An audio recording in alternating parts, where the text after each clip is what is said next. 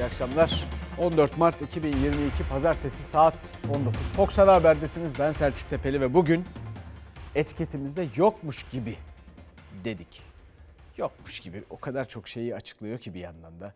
Bekliyoruz mesajlarınızı. Rusya'nın Ukrayna'yı işgal girişiminde 19. gün geride kalmak üzere ve dünya çıkmazda.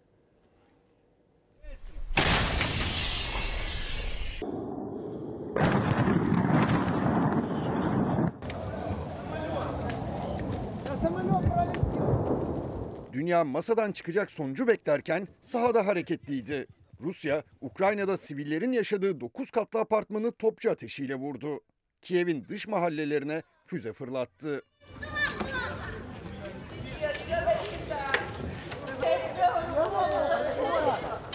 Rusya 19 gündür devam eden harekatta direnişle karşılaşınca şiddetin dozunu artırdı. Rus ordusu başkent Kiev yakınındaki mahalleleri ateş altına aldı.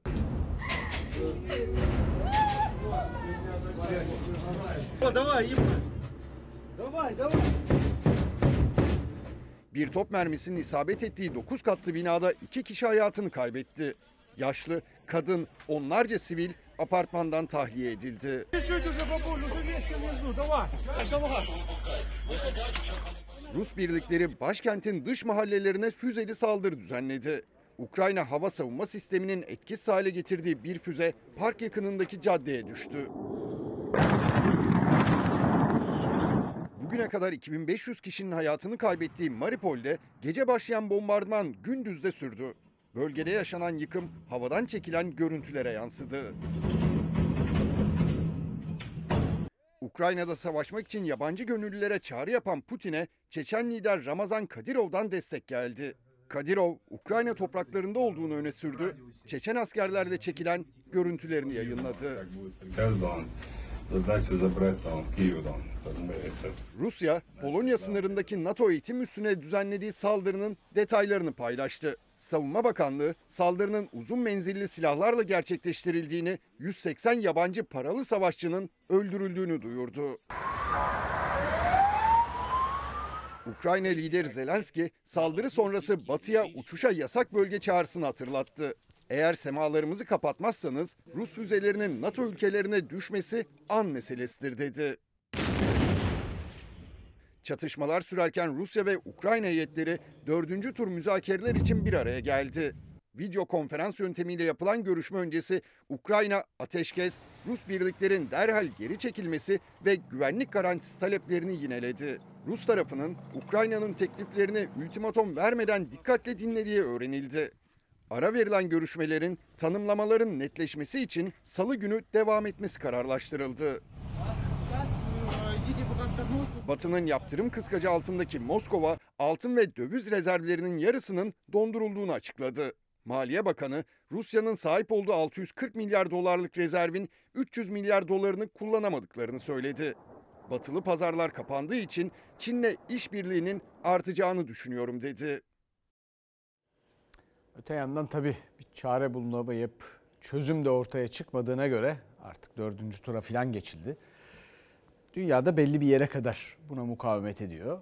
Ee, İşte bir takım ekonomik ambargolar şunlar bunlar var biliyorsunuz.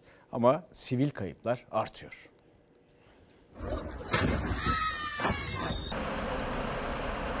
Buradaki insanlar şu an çok zor durumda. Hem su hem yemek hem de soğuktan e, çok zor durumda kaldılar. Bir yanda açlık ve soğuk, bir yanda can korkusu. Rusya-Ukrayna savaşının en ağır hasar alan noktalarından biri Mariupol. Evleri vurulan Ukraynalı siviller ve 30 Türk vatandaşı Kanuni Sultan Süleyman Camisi'ne sığınmışlardı. Hala kurtarılmayı bekliyorlar.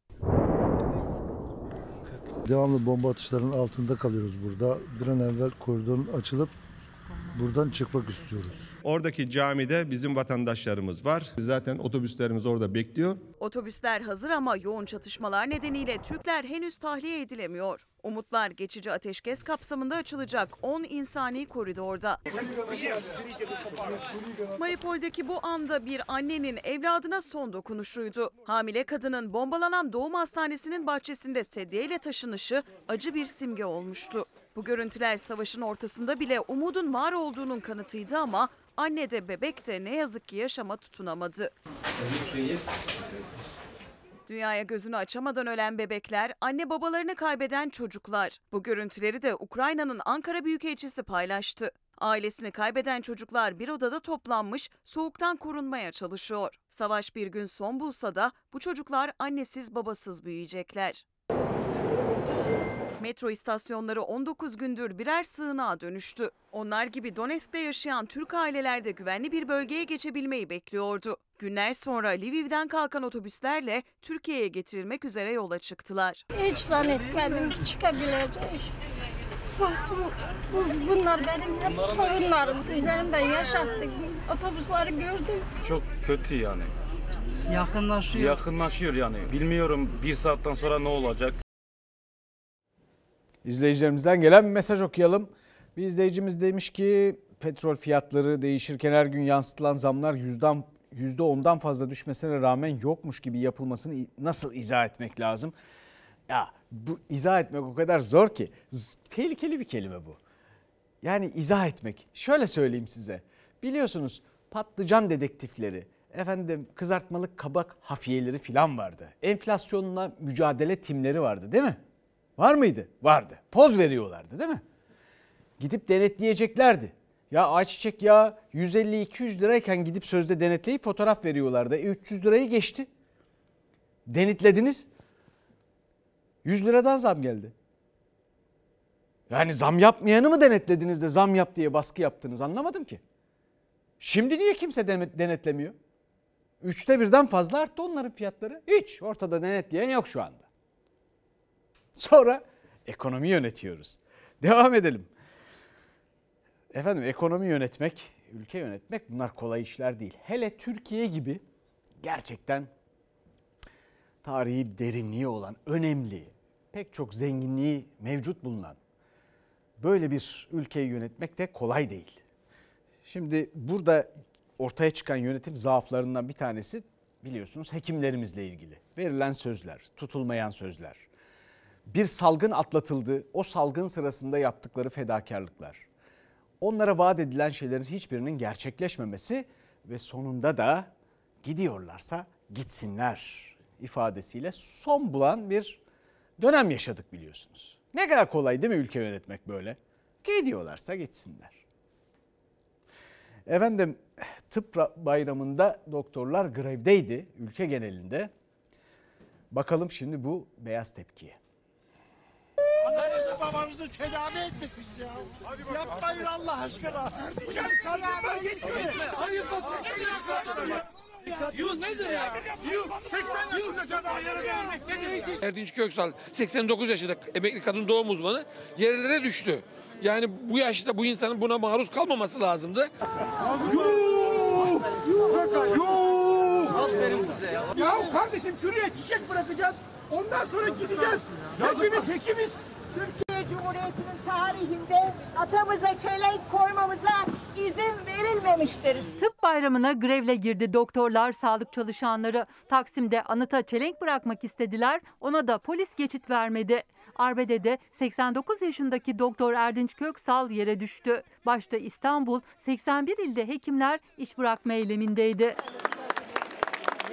Ha böyle bayram falan olmaz tabii.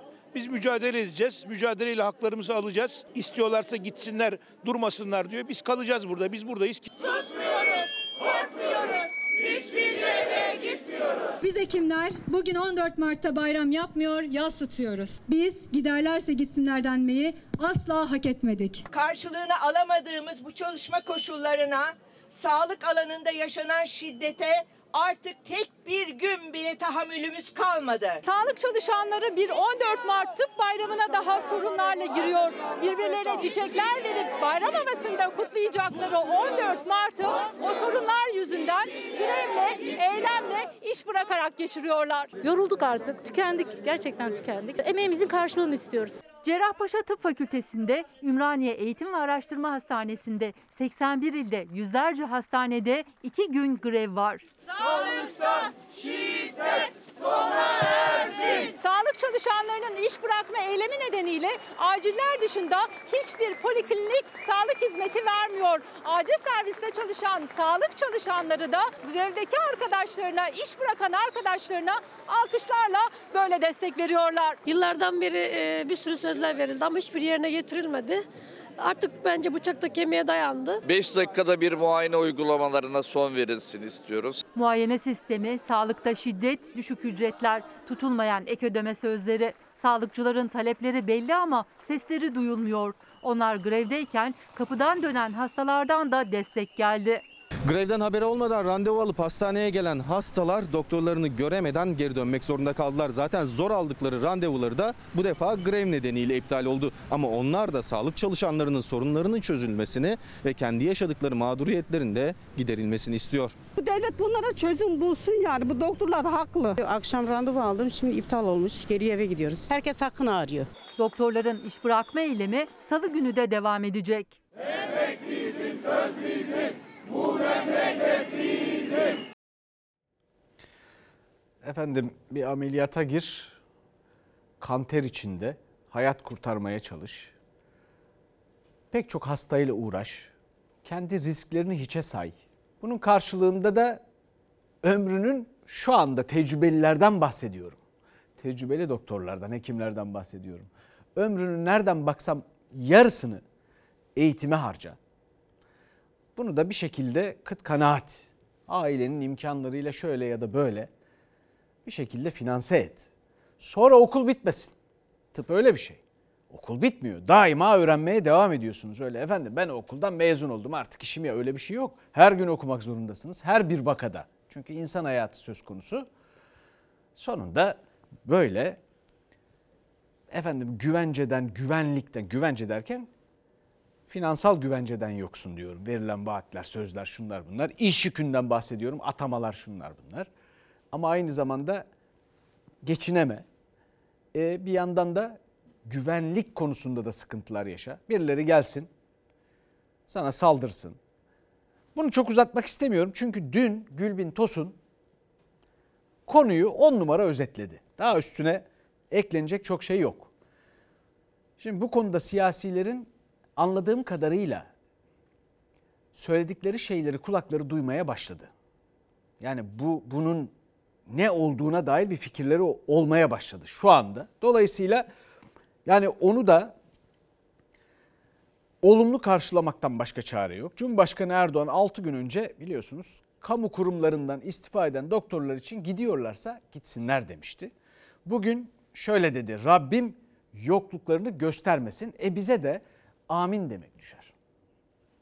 Doktorlar az para aldıkları için ayrılıyorlar. Varsın gidiyorlarsa gitsinler. Rabbim tüm hekimlerimizden ve sağlık çalışanlarımızdan razı olsun. Yokluklarını göstermesin. 6 gün arayla iki farklı açıklama Cumhurbaşkanı Erdoğan'dan. Gidiyorlarsa gitsinler dediği doktorlar için bu kez Allah yokluklarını göstermesin dedi. Ülkemizin büyük fedakarlıklar ve sabırla yetiştirdiği her bir hekiminden azami derecede istifade etmesi gerektiğine inanıyoruz. Canımızı emanet ettiğimiz sağlık emekçileri sizler bizim baş tacımızsınız. Sabredin çok az kaldı. Sandıkta saraydaki zatı göndereceğiz. 14 Mart Tıp Bayramı'nda sağlık çalışanlarının 2 günlük iş bırakma eylemi başlarken siyasetin gündemi Cumhurbaşkanı Erdoğan'ın çalışma koşulları, mali sorunları nedeniyle istifa eden hekimlerle ilgili gidiyorlarsa gitsinler sözleri. Akşener sağlık personelleriyle bir araya geldi. Sağlık çalışanının tümü biz ne yapsak valla ödeyemeyiz. Manevi manada ödeyemeyiz. Son iki yılda 8 bin hekim istifa ederek gitti. 2017 yılından bugüne kadar 4484 hekim çalışmak için yurt dışına gitti. Gerekirse yurt dışından ülkemize dönmek isteyenleri süratle buraya davet eder, istihdam ederiz. Buralar boş kalmaz merak etmeyin. Meslektaşlarım bilin ki altın yere düşürüldüğünde onun değeri düşmez. Elmas tozlandığında ışıltısından kaybetmez. Erdoğan'ın sözlerinden iki gün sonra Sağlık Bakanı'nın bu açıklaması dikkat çekmişti. Hekimler iş bırakırken Sağlık Bakanı ve Erdoğan Beştepe'de tıp bayramı törenindeydi. Önüne serilen imkanlar ne olursa olsun tercihini kamuda veya özel sektörde kendi halkına hizmet etme yönünde kullanan tüm hekimlerimize şükranlarımı sunuyorum. 6 gün önce gidiyorlarsa gitsinler dediği doktorlar için Cumhurbaşkanı'nın bu kez ne söyleyeceği merak ediliyordu. Söylemini değiştirdi. Rabbim yokluklarını göstermesin. Bu ülkenin hekimlerine hem vefa borcu hem ihtiyacı vardır. Sağlık sektöründe de gözü ve gönlü kendi ülkesinde kalmak yerine dışarıya kayan kişiler olabilir. Bu anlayışla hareket edenlerin de istikametlerini yeniden kendi ülkelerine çevireceklerinden şüphe duymuyorum. Şu anda bir çöpçü 7 milyon maaş alıyor. Benim oğlan doktor 7 milyon alıyor. Oğlan da bize takılıyor baba bizi çöpçü alıyor. Hekimlerin ücretlerinin düşüklüğünü bu kez AK Partili Akçakale Belediye Başkanı Mehmet Yalçınkaya dillendirdi.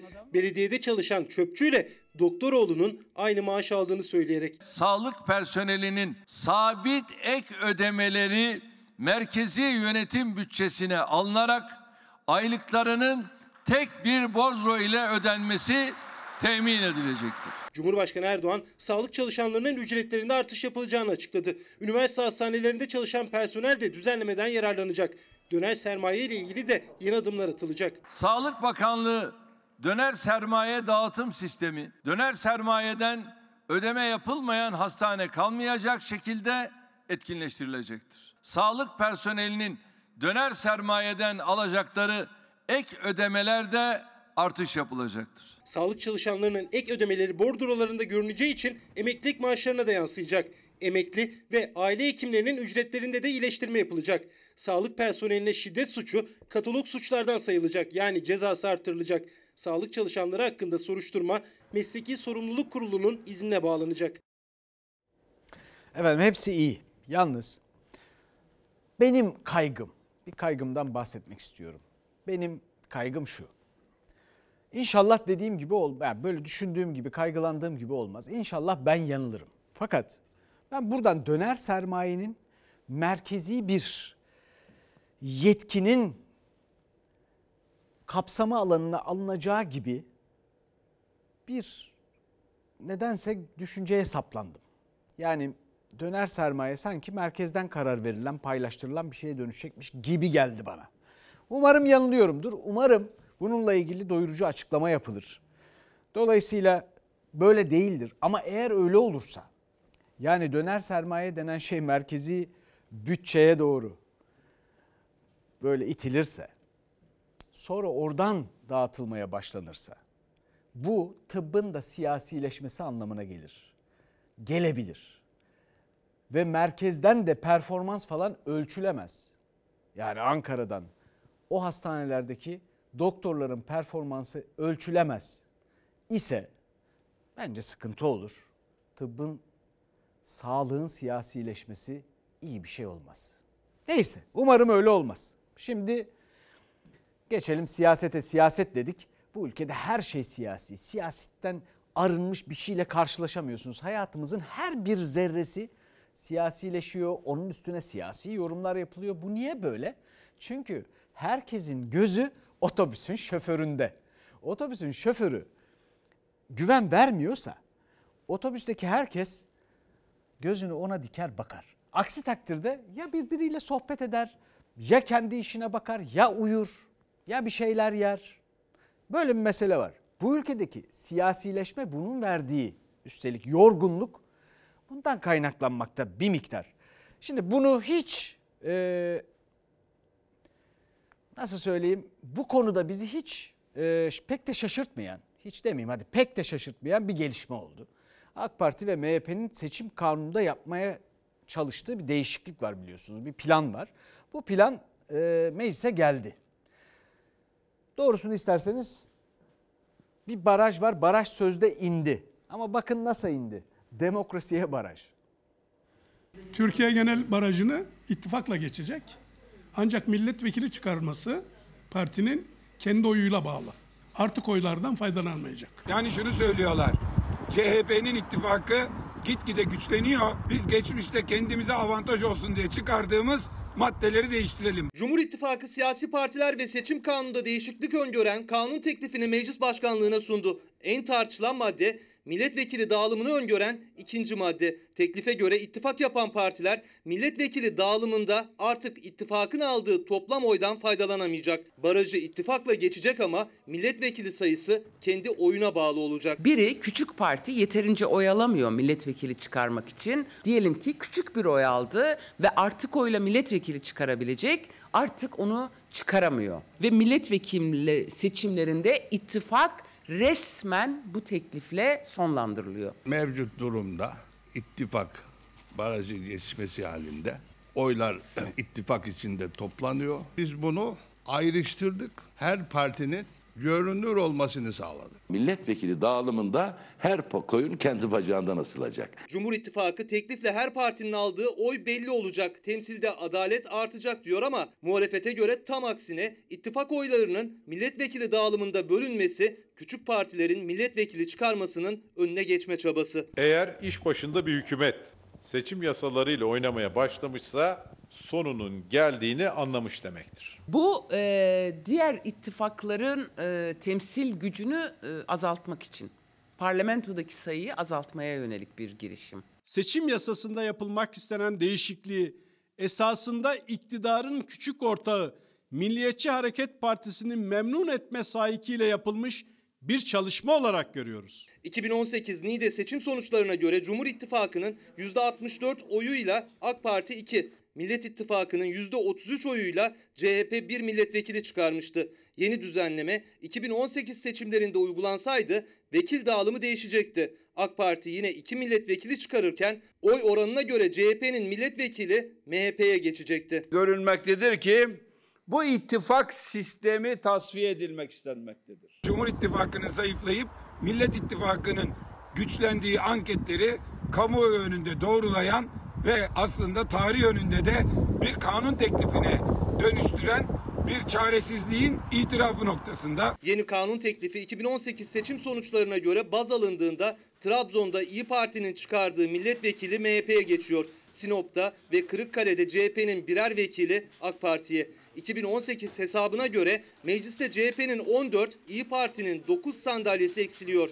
AK Parti 12, MHP 5, HDP'de 5 milletvekili daha fazla çıkartıyor. Bu sistem e, büyük partiye daha avantaj sağlar. Ama görmedikleri bir şey var. Buradaki hinlik AK Parti ve MHP'ye en çok da MHP'ye vuracak. Hiç şüpheniz olmasın. Çünkü oylarında ciddi bir kayıp var. Seçim ittifakıyla baraj sıfırlanmıştır. Bunun için 7 olması 5 olmasının fazla da önemi kalmamıştır. Teklifle seçim barajı 7 olarak belirlendi ama ittifakta yer alan partiler için barajın önemi yok artık. Seçime katılabilmek için mecliste grubu olması yetmiyor partilere. Seçimden 6 ay önce en az 41 ilde örgütlenme şartı getiriliyor. İl ilçe seçim kurulu başkanları artık en kıdemli değil, birinci sınıfa ayrılmış hakimler arasından belirlenecek. Seçmen kaydı silinenler son kayıtlı olduğu yerde oy verebilecek. Cumhur İttifakı anayasaya göre seçim kanununda yapılacak değişikliğin bir yıl içindeki seçimde uygulanamayacağını söyleyerek erken seçim yok diyor. Erken seçim tartışmalarına son verilmiştir. Tabii bu kanunla seçim yapılırsa erken seçim bir sene sonra yapılacak. Bu kanunsuz yapılırsa herhangi bir zaman yapılabilir. Onun dışında şimdi buradan çıkan net bir sonuç var. Detaylarına, teferruatına daha sonraki günlerde bakacağız elbette. İşte Yüksek Seçim Kurulu, onun işte büroları filan atamalar şunlar bunlar. Fakat Cumhurbaşkanlığı hükümet sisteminin iflasının itirafı gibi bu. Bu yapılan şey. İttifakları teşvik eden bir sistem geldi değil mi? Neydi? İstikrar içindi. Neydi? Demokrasinin ifadesi içindi. Bu ikisi konusunda da ileriki günlerde göreceğiz. iyi günler ileride. Fakat seçmenin temsilinin mesela yüzde kaçı Türkiye insanının seçmeninin yüzde kaçı mecliste kendi görüşünü, bakış açısını görüyor, orada temsilcisi var diye sorulduğunda işte bu seçmenin temsilini düşürecek bir yeni tasarım, bir plan. Bu daha onaylanmadı. Yani onaylanmasına muhtemel gözüyle bakılıyor ama netice itibariyle henüz yasalaşmadı. Meclise geldi sadece. Yani göreceğiz, bakacağız ne olacağına. Ama insanların ve partilerin mecliste temsil edilme oranı önemlidir demokrasi açısından. Ee, ve barajın inmesine rağmen bu temsil oranının düşecekmiş izlenimi veren yeni bir e, plan varsa ortada e, daha uzun günler konuşacağız demektir. Bu arada da bu söz konusu geçen seneye dair arkadaşlarımı yaptı. Çok ilginç bir takım e, işte projeksiyonlar var. Geçen sene işte seçimde 2018'de simülasyona göre işte bugünkü bu kanun bu tasarıya göre olsaydı ne olurdu filan. Bu arada şunu söylemek lazım. Partiler arasında orada o kadar küçük oy farkları var ki. Yani binde altı gibi filan 2018'den bugüne yüzde filan demiyorum yanlış anlamayın. Binde altı gibi farklar var. Onlar değişmişse eğer tam tersine bu e, e, projeyi üreten yani bu seçimle ilgili değişiklik planını yapanların tam istemediği şey de olabilir. Şimdi geçelim tarıma, ekonomiye, e, iç siyasetteki bu tartışmaları bir kenara bırakalım. Daha devam ederiz onlara. Asıl sahadaki yansımasına bakalım. Siyasi aklın sahadaki yansıması nedir? Efendim eski başbakanlardan AK Parti Genel Başkan Vekili Binali Yıldırım'ın söylediği bir şey var. Çiftçimize, köylümüze diyor ki deliler gibi üreteceğiz ki sürümden kazanalım. Ekin kardeş. Ekebildiğiniz kadar ekin. Maliyetler yüksek, efendim mazot yüksek, gübre yüksek, diğer gelirler yüksek. Nasıl ekelim diye düşünün. Düşünme. Aha traktör gelsin kendisi eksin. Kendi doldur. Ve beraber yapalım bu işi. Nasıl maliyeti var? Bu depolar nasıl doluyor? Gübre nasıl alınıyor? Gidelim tarım kredi kooperatifinde yüzde 45 faiz ödüyoruz. Alamıyoruz. Sayın Cumhurbaşkanı da saksılara bile ekim yapın, bir karış bile boş toprağımız kalmasın demişti. Ama çiftçiler ekim yaptıkça zarar ettiler. Üretim yapması için mutlaka girdi desteğinin sağlanması gerekiyor. AK Parti Genel Başkan Vekili Binali Yıldırım'ın artan maliyetleri düşünmeden ekin çağrısına tarlaya gübreyi birlikte atalım, traktöre mazotu beraber alıp ekelim davetiyle karşılık verdi çiftçiler. Yıldırım'ın düşünmeyin dediği mazot gübre ilaç fiyatlarını hatırlatarak. Traktörün deposunu bilene dolduramıyoruz. Nasıl tarlaya girip de e, sürüp ekeceğiz Sayın Binali Yıldırım? Üretimi ilaç gibi üretmeyeceğiz yani. Deliler gibi üreteceğiz. Çok üreteceğiz ki sürümden kazanalım, maliyeti düşürelim ve dünyadaki rekabetimiz artsın. Tarlaları ekin ekin diyorlar. Ekin demek çok kolay bir şey. Gelsinler kendileri yapsınlar. Traktörün deposu bugünün şartlarında 2,5 bin liraya doluyor. Her gün 2,5 bin liraya çiftçi nereden bulacak? Çiftçi zaten bu girdileri alamadığı için, zarar ettiği için ekim yapmıyor. Yani yoksa Türkiye'de hiçbir çiftçi üretimden vazgeçmek istemiyor. Ama yapılan zamlarla, bugüne kadar yapılan ithalatla çiftçi üretimden uzaklaştırıldı. Tarım yazarı Ali Ekber Yıldırım üretime değil ithalata yöneldi iktidar diyor. Bir de tarlayı sürecek traktör için gereken mazota 2 ayda 24 kez gelen zammı hatırlatıyor. Bir yılda %342 zamlanan gübre fiyatı ve üstüne artan elektrik fiyatlarıyla da tarlasından uzaklaştı çiftçi. Ama Binali Yıldırım artan maliyetleri düşünmeyin ekin diye seslendi. Maliyetler şuna çıktı, buna çıktı, ben nasıl ekeyim diye düşünmeyin. Cumhurbaşkanımız, hükümetimiz bunun üzerinde çalışıyor, düşünüyor. Yol kesmeden devam edin. Çiftçiye akıl vereceğinize, ekin diyeceğinize güvence verin, garanti verin, destek verin. Üretmeye devam edin. Bizi kalkındıracak, kurtaracak olan üretimdir. Cumhurbaşkanı derse ki işte mazotta bir litresi 23 liranın üzerinde. Bunun 15 lirasını biz karşılarız derse veya gübre desteği 150-200 lira destek vereceğiz derse o zaman çiftçi buna inanır, güvenir, üretim yapar. Yani ortada henüz nasıl bir destek verileceği belli değil. Uçan saraya, yüzen saraya para var mı? Para kime yok? Evet, üretene ve çiftçiye yok. Topraklarımız boş kalmasını da istemiyoruz. Ekmek istiyoruz, üretmek istiyoruz ama yapamıyoruz. Binali Yıldırım Tekirdağ'dan yaptığı çağrı çiftçilerden böyle karşılık buldu. Çiftçi de üretmek istiyor ama para kazanmak bir yana maliyetini bile çıkaramıyor alın teri döktüğü topraklardan. Evet, eski başbakanlardan Binali Yıldırım acaba Hazine ve Maliye Bakanı Nurettin Nebati ile tanışıyor mu? Ben kuşkuya düştüm. Kendilerini tanıştırıyorum buradan. Hani bu vesileyle tanışmıyorlarsa da. Çünkü bu maliyetlerin artışının sebebi gözlerdeki ışıltı. Sanırım Sayın Yıldırım bu ışıltıya denk gelememiş. Şimdi bu maliyetler arttı. Bu maliyetlerin artacağı söylendi de üstelik. Hadi onu da geçtim. Ya şurada iki hafta öncesine kadar üretim acayip arttı diye söyleyip duran bir Tarım Bakanı vardı bu hükümetin, bu iktidarın. Sonra Tarım Bakanı affını istedi. Onun için de aklıma bakın şimdi mesela Metallica'nın Unforgiven'ı geldi. Şarkı olarak. Nereden diyeceksiniz öyle işte geldi. Affını istedi. Sanki onların bakanı değilmiş gibi hiç. E hani artıyordu üretim? Şimdi bir seferberlik var. Farklı farklı isimler iktidar kanadından çıkıyor. Diyor ki işte üretelim, ekelim, boş yer kalmasın filan. Sürümden kazanmaktan bahsediyorlar. Ve bu da bir itiraftır. Bu da Binali Yıldırım'ın dile getirdiği bir çeşit itiraftır. Neden? Çünkü sürümden kazanmakla ilgili olarak da dedik ki ekonomide bu yeni ekonomi modelleri ülkedeki insanıyla, toprağıyla, emeğiyle, her şeyiyle, malıyla, ürettiğiyle değerini düşürüp, Türk lirasının değerini düşürüp işte var satıp ne kadar birikiyorsa bu çarkı böyle döndürmek üzerine kurulmuş bir, bir takım modeller. O da karmaşık, tam net de değil. Sonunda da olmadı. Sürümden kazanmak amaçlanan şey buydu. Kıymetten, değerden değil demiştik. Şimdi o da ifade edildi. Oysa bu ülkenin kendisi de, insanı da, toprağı da bu bakış açısından çok daha değerli, çok daha yeterli ve kıymetli. Belki de yani bilemiyorum belki de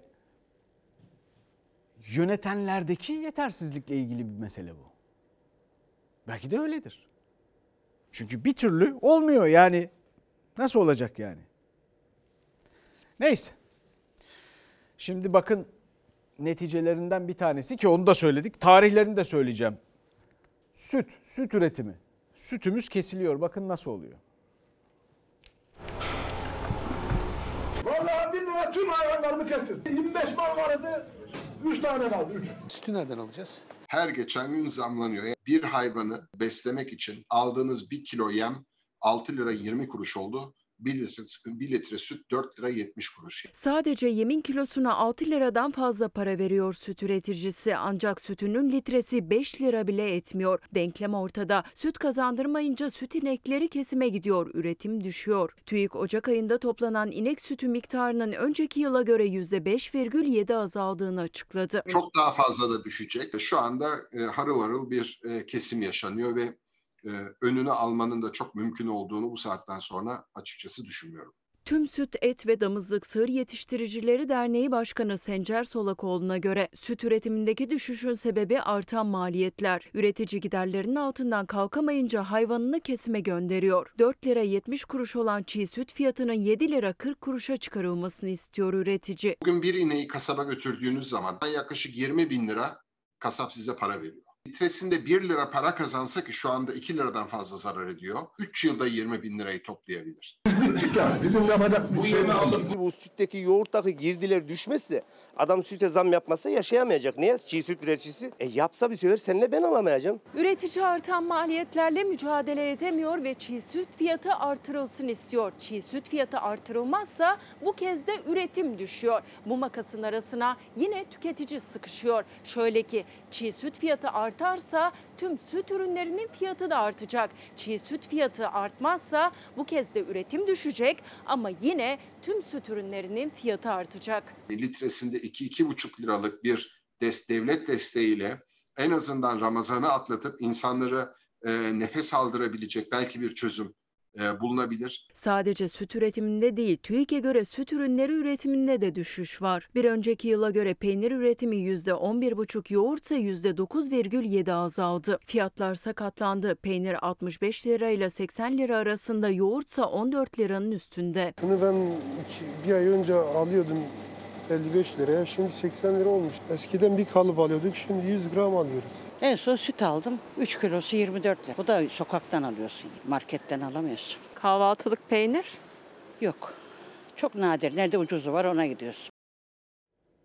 Efendim şu gördüğünüzü en son 4 Şubat'ta 4 Şubat 2022'de yayınladık biz. Burada anlatmaya çalıştım. Maliyeti nedir, getirisi nedir? Bütün bunlara ne dahildir ne dahil değildir. Tekrar edecek değilim. Orada belki bakarsınız. Onun öncesinde de son üçünü söyleyeyim. 30 Kasım 2021'de söylemişim. Efendim 23 Şubat'ta söyledim. Buraya not aldım bunları. Ve bu arada da 5.7 süt üretiminin azaldığı bilgisi yeni geldi resmi bilgi. Ve bunu işaret etmeye çalıştık. Ondan öncesindeki aylarda iki seneden beri daha evvelinde de ne zamandan beri söylemeye anlatmaya çalışıyoruz. Ha, biz kimiz ki? Hiç kimse. O arada da şimdi ekelim, biçelim, şunu yapalım, bunu yapalım. Bakın en son söylediğimde yani bunları gördüğünüzde 4 Şubat'ta akaryakıt 9.27'ymiş. Şimdi olmuş 23 lira. Kur 13,5'muş. Şimdi olmuş 14.75 öyle bir şey. Neyse. Soru şu. Bütün bunları söyleyenlere yani e, deliler gibi ekelim diyenlere sorulacak soru şudur. İnek ne içer? Budur. Başka ne soracağız? Devam edelim. Gıdaya muhtaç insan sayımız da artıyor bu arada tabii. Gıdaya muhtaç insan sayımız da iki buçuk kat artmış sadece bir yılda.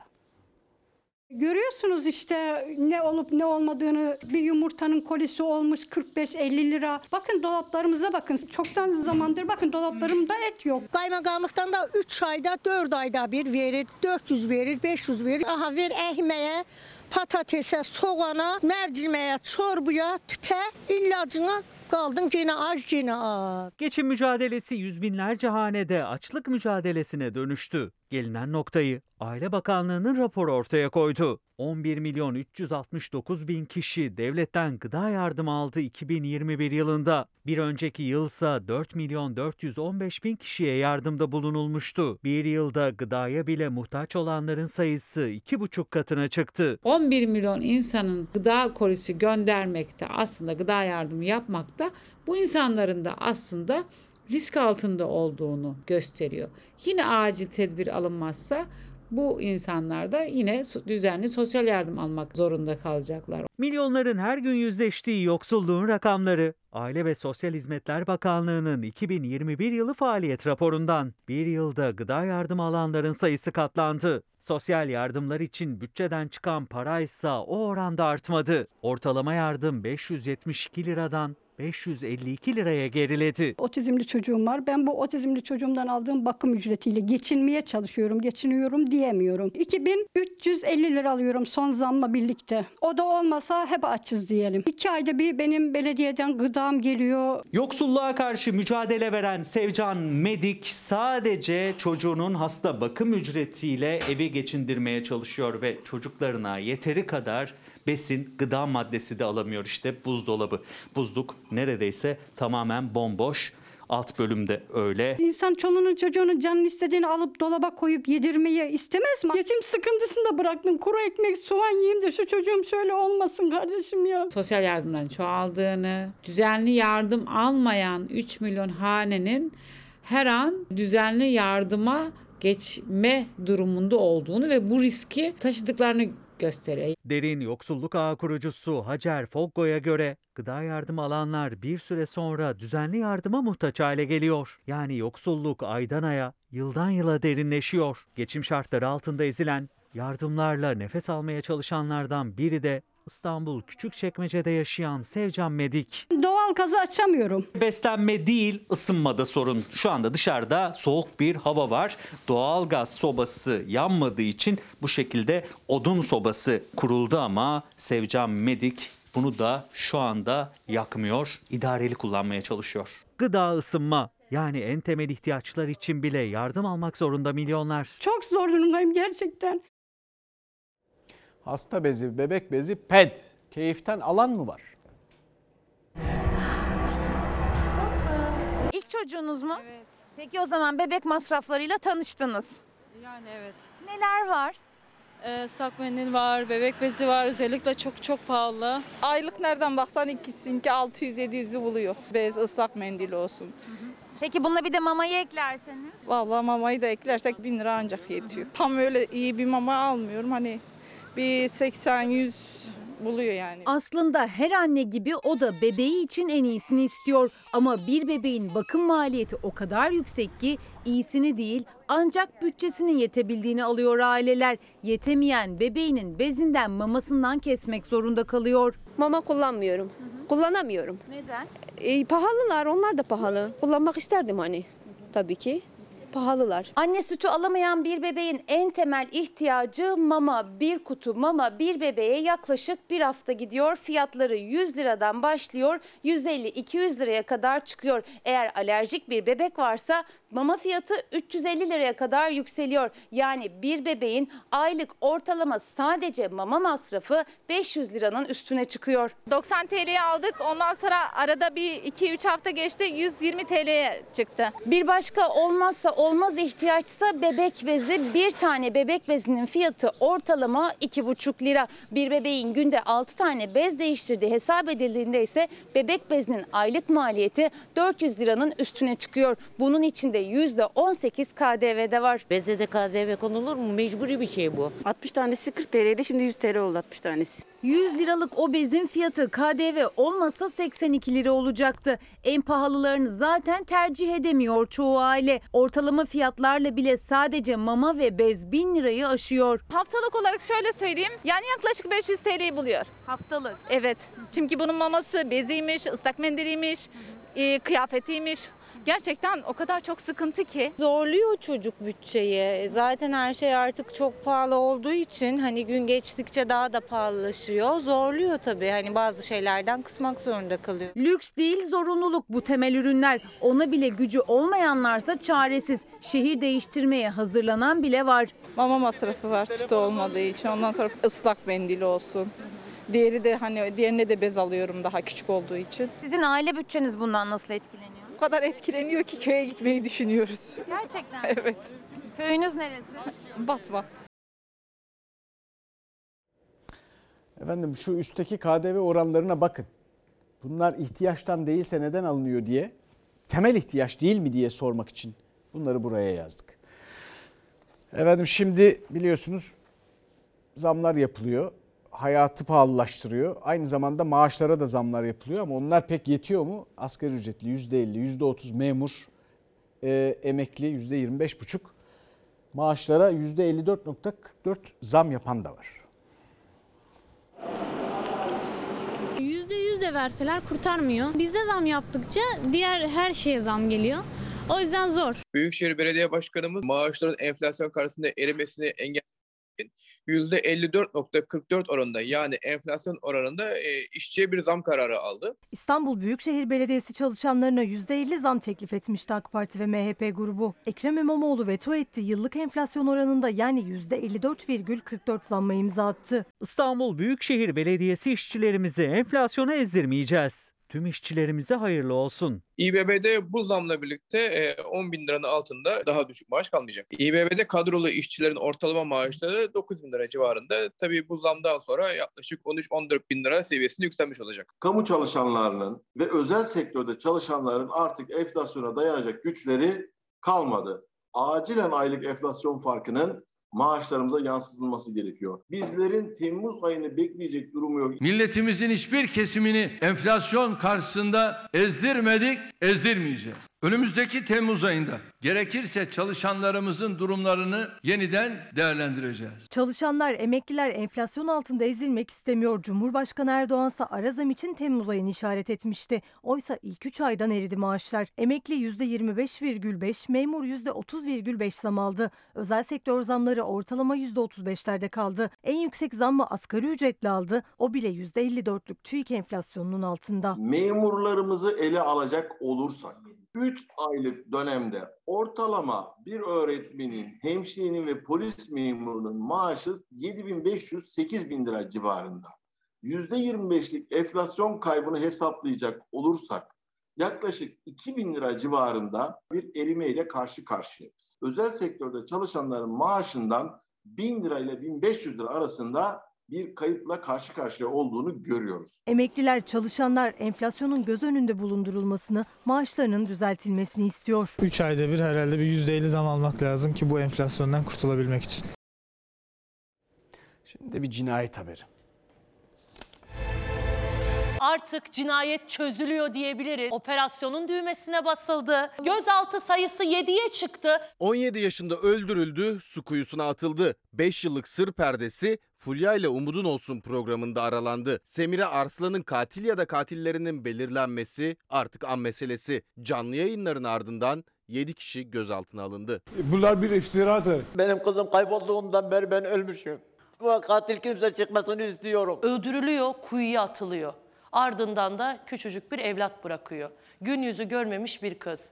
Dünya güzeli bir kız. Bu kızdan kim ne istediyse cezasını çeksin. Artık yolun sonuna gelindi. 17 yaşındaki Semire Arslan bir çocuk annesiydi. 2017 yılında Hatay Altınözü'nde kayboldu. 2 yıl sonra cansız bedeni amcasının evinin yakınlarındaki su kuyusunda bulundu. Ama o günden beri Semire Arslan'ın katillerine ulaşılamadı. Anne Adile Arslan'ın iddiasına göre kızı yaşadığı aşk nedeniyle aile meclisi kararıyla öldürüldü. Ya sen öldürdün ya senin sözünden öldürdülü. Konuşmadım, görmedim kendisini. Evde gördüm elinde çanta vardı diyorsun. Neden şimdi görmedim diyorsun? Hatırlamıyorum. Benim kafam artık almıyor bu şeyleri. Sen yaptın sen. Sen yaptın. Senin aşeni yaptırdı. Bilsem neyi anlatmayacağım ben sana? O zaman inandır. İnandırmıyorsun.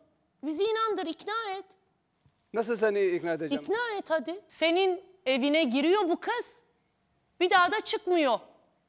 Gören bir Allah'ın kulu yok. Canlı yayında Fulya Öztürk'ün sorularına verdiği çelişkili cevaplar jandarmayı harekete geçirdi. Semira'nın amcası ve 5 kişi şafak operasyonuyla gözaltına alındı. 7. kişinin gözaltı haberi ise yine canlı yayında geldi. Bir cinayet daha Fulya ile Umud'un olsun da aydınlanıyor. Soruşturma daha da derinleşecek. Bakalım onlar gözaltında neler söyleyecekler.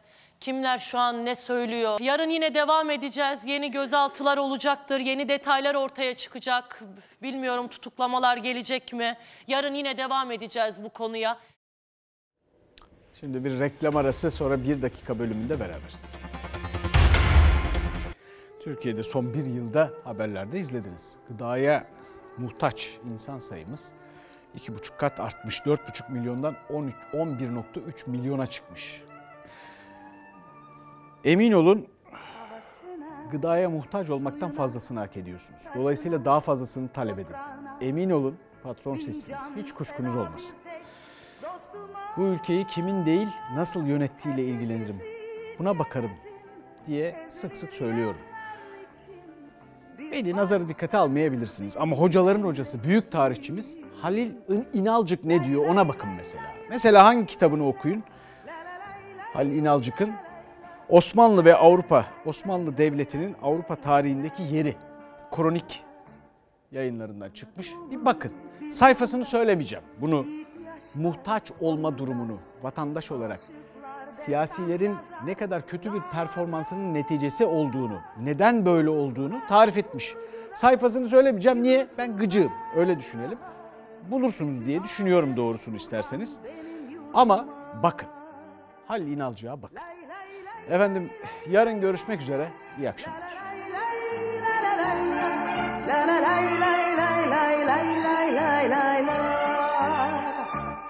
Mecnun'a Leyla'sına erişilmez sırrına Sen dost ararsan koş